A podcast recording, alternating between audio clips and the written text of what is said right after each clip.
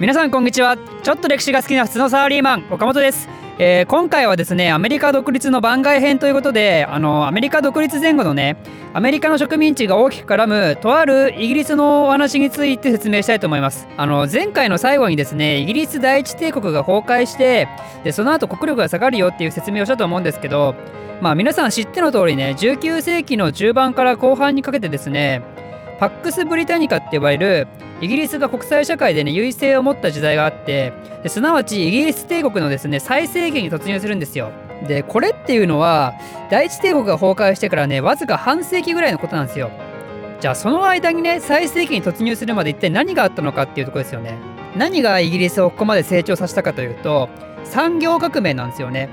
イギリスが他国に先駆けて産業革命を開始できたことでそれで工業化が進んでですね世界の工場って呼ばれるほどに成長してったんですよ。でその結果ですねイギリスは重商主義から自由資本主義へと転換してってでその過程でですね独占資本が国家権力と結びついてでそれで帝国主義へと変貌してったんですよね。でそれでイギリスは大きな影響力を国際社会で持ったというわけなんですけどつまりあのイギリスがね最盛期に突入するっていうのはそのきっかけとなったのは産業革命だったんですよ。じゃ次に産業革命ってのは何か？産業革命ってのはどういう風な過程で進んでいったかというと一番最初に綿工業の機械の発明に始まってでその動力として、えー、蒸気機関が発明されたりでまたそれに伴うね石炭の利用なんかが開始されてでさらにそれを応用した鉄道だったりね蒸気船だったり、まあ、そういうのを実用化してってで最終的にですね重工業の発展だったり交通革命などが起こってね社会が大きく変わったよっていうのが産業革命なんですよ。でまあねちょっとここまで駆け足で説明しましたけどそんな話は知ってると、まあ、そういう人はね結構いると思うんですけど産業革命っていうのでイギリスが成功したっていう人は多くいると思うんですけどでもその産業革命のきっかけがアメリカ大陸の進出にあったっていうことをね皆さん知ってますかね？実は産業革命ってアメリカ大陸進出とねものすごく密接に絡んでてあの最終的にイギリスはアメリカが独立しちゃったせいでアメリカの植民地は失ってしまったんですけどだけどイギリス人が新大陸を進出したことでねその結果として200年以上先のねイギリスを大きく成長させたんですよ。あの今回のテーマで一番最初にお話ししたと思うんですけどイギリスとかよりも先駆けてねスペインが先に北米南米に進出したんですよで彼らはねあの奴隷がすごく必要だったんですよねというのも彼らもねあの鉱山とか農園とかで奴隷が必要だったんですけどでも先住民はね彼らの持ち込んだあの病原菌とかでもすごいバタバタ死んじゃっててそれで奴隷の数が足りなかったとということでアフリカ大陸のね黒人を今度はあの新しい奴隷としてターゲットにしたんですけどだけどね、スペインは実は問題があってアフリカ大陸に進出できなかったんですよ。どういう問題があったかというと、トルデシリャス条約っていうのがあって、これポルトガルと結んでたんですけど、簡単に言うと、大西洋のね、西側にスペインは手を出しちゃいけないよっていう、そういう条約があったんですよね。そのせいでアフリカ大陸はね、彼らは進出できなかったんですよ。なので、スペインはスペインの代わりにアフリカから黒人奴隷を連れてくる国が必要だったんですよね。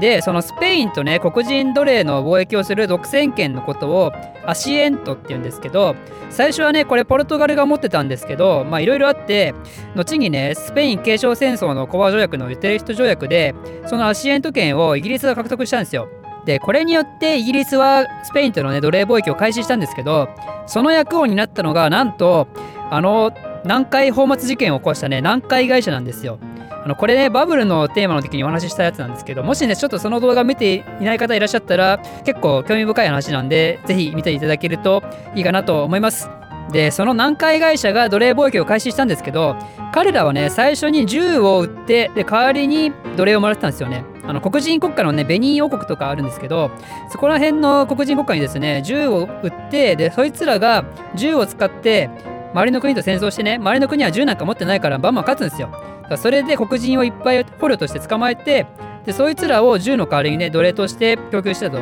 でこれによってイギリス人が大量の黒人奴隷をもらってですねでそれでアメリカ大陸に行くと。でアメリカ大陸に行ってその奴隷をスペインなんかにね売ってねでその代わりに今度はアメリカの工業製品なんかをもらってでそれでイギリス本国に持ち帰ってたんですよね。だから最初はそうやってアフリカ行ってアメリカ行ってイギリス帰ってきてっていうルートで成立したんですけどだんだんねあのアフリカで銃が売れなくなってくるんですよ。やっぱねもういっぱいあったからねいっぱいありすぎてももうしょうがないからだってそんなね人口よりも銃がたくさんありすぎてもしょうがないんでだからイギリスはねこれで銃の代わりになるものをアフリカに売らなきゃいけないと。そことで探したんですよね。で彼らの伝統産業っていうのはね毛織物なんですよ。でアフリカはねそんなの売れないんですよ。だって暑いからね。暑いからそんなモコモコしたのなんか売れないんですよね。で彼らが必要だったのは綿製品なんですよ。だからコットンなんですよね。でそこでイギリス人は考えてですね彼らの持ってる植民地の中でものすごく暑いとこがあるじゃないかと。それはどっかというとインドなんですよね。インドっていうのはあのアフリカに負けずとも劣らないぐらい暑い場所じゃないですか。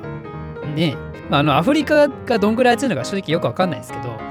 まあ多分アフリカだってすごい暑いでしょうね。でインドだって50度ぐらいいくからやっぱ超暑いんですよ。でインドっていうのはその綿工業がすごい盛んで綿製品がね優れた綿製品がいっぱいあったんですよ。でイギリス人は彼らからそういった優れた、ね、綿製品をもらって今度はそれをアフリカ大陸に持ってってでアフリカ人はねそれを見ておおいいねっつって。それでこれだったらまた奴隷とどんどんいっぱい交換してあげるよってことででまた奴隷貿易が再開されたんですよね。でまあただね途中からあのイギリスとスペインとの貿易っていうのはだんだん疎遠になってきちゃったんですけど、まあ、彼らもスペインと戦争とかをねし始めてたからまあ、だけどねそんな時にその貿易相手としてね優秀だったのが13植民地だったわけなんですよ。で彼らも彼らでそのタバコのねプランテーションとかで奴隷がいっぱい必要だったじゃないですか。そういうことなんで奴隷の貿易はまだまだできたと。というわけで今回からはですね新しいルートとしてイギリスから綿製品をもらうと。でその綿製品をアフリカに持ってってアフリカから奴隷をもらって奴隷を、えー、アメリカに持ってってアメリカからタバコとかをもらうと。そういうルートが完成したんですけどそれでねよしよしとこれでうまくいってるなと思ったらよくよくね考えてみてくださいよイギリスからしたらインドから綿製品を仕入れるでしょ？でその仕入れた綿製品を使って奴隷と交換してで奴隷を今度はアメリカの製品タバコなんかと交換してでこれをまた持ち帰ってくると。っていうことでそのルートで見るとね彼らのとこにはお金が一切入ってきてないんですよ。お金が行ってたのはねインドなんですよ。ねイギリスはただ仕入れてで最終的にそれがタバコとかに物が返しただけだから彼らからしたらお金を払って物を買ってるだけの状態なんですよ。だからこの貿易でねお金を稼ぐっていう面で言うと全くね稼げてなかったんですよイギリス人は。でそれに比べてあのあのインド何なんだよってぐらい何なんだあいつらっていうぐらいインドはねものすごい発展したんですよねお金が潤って。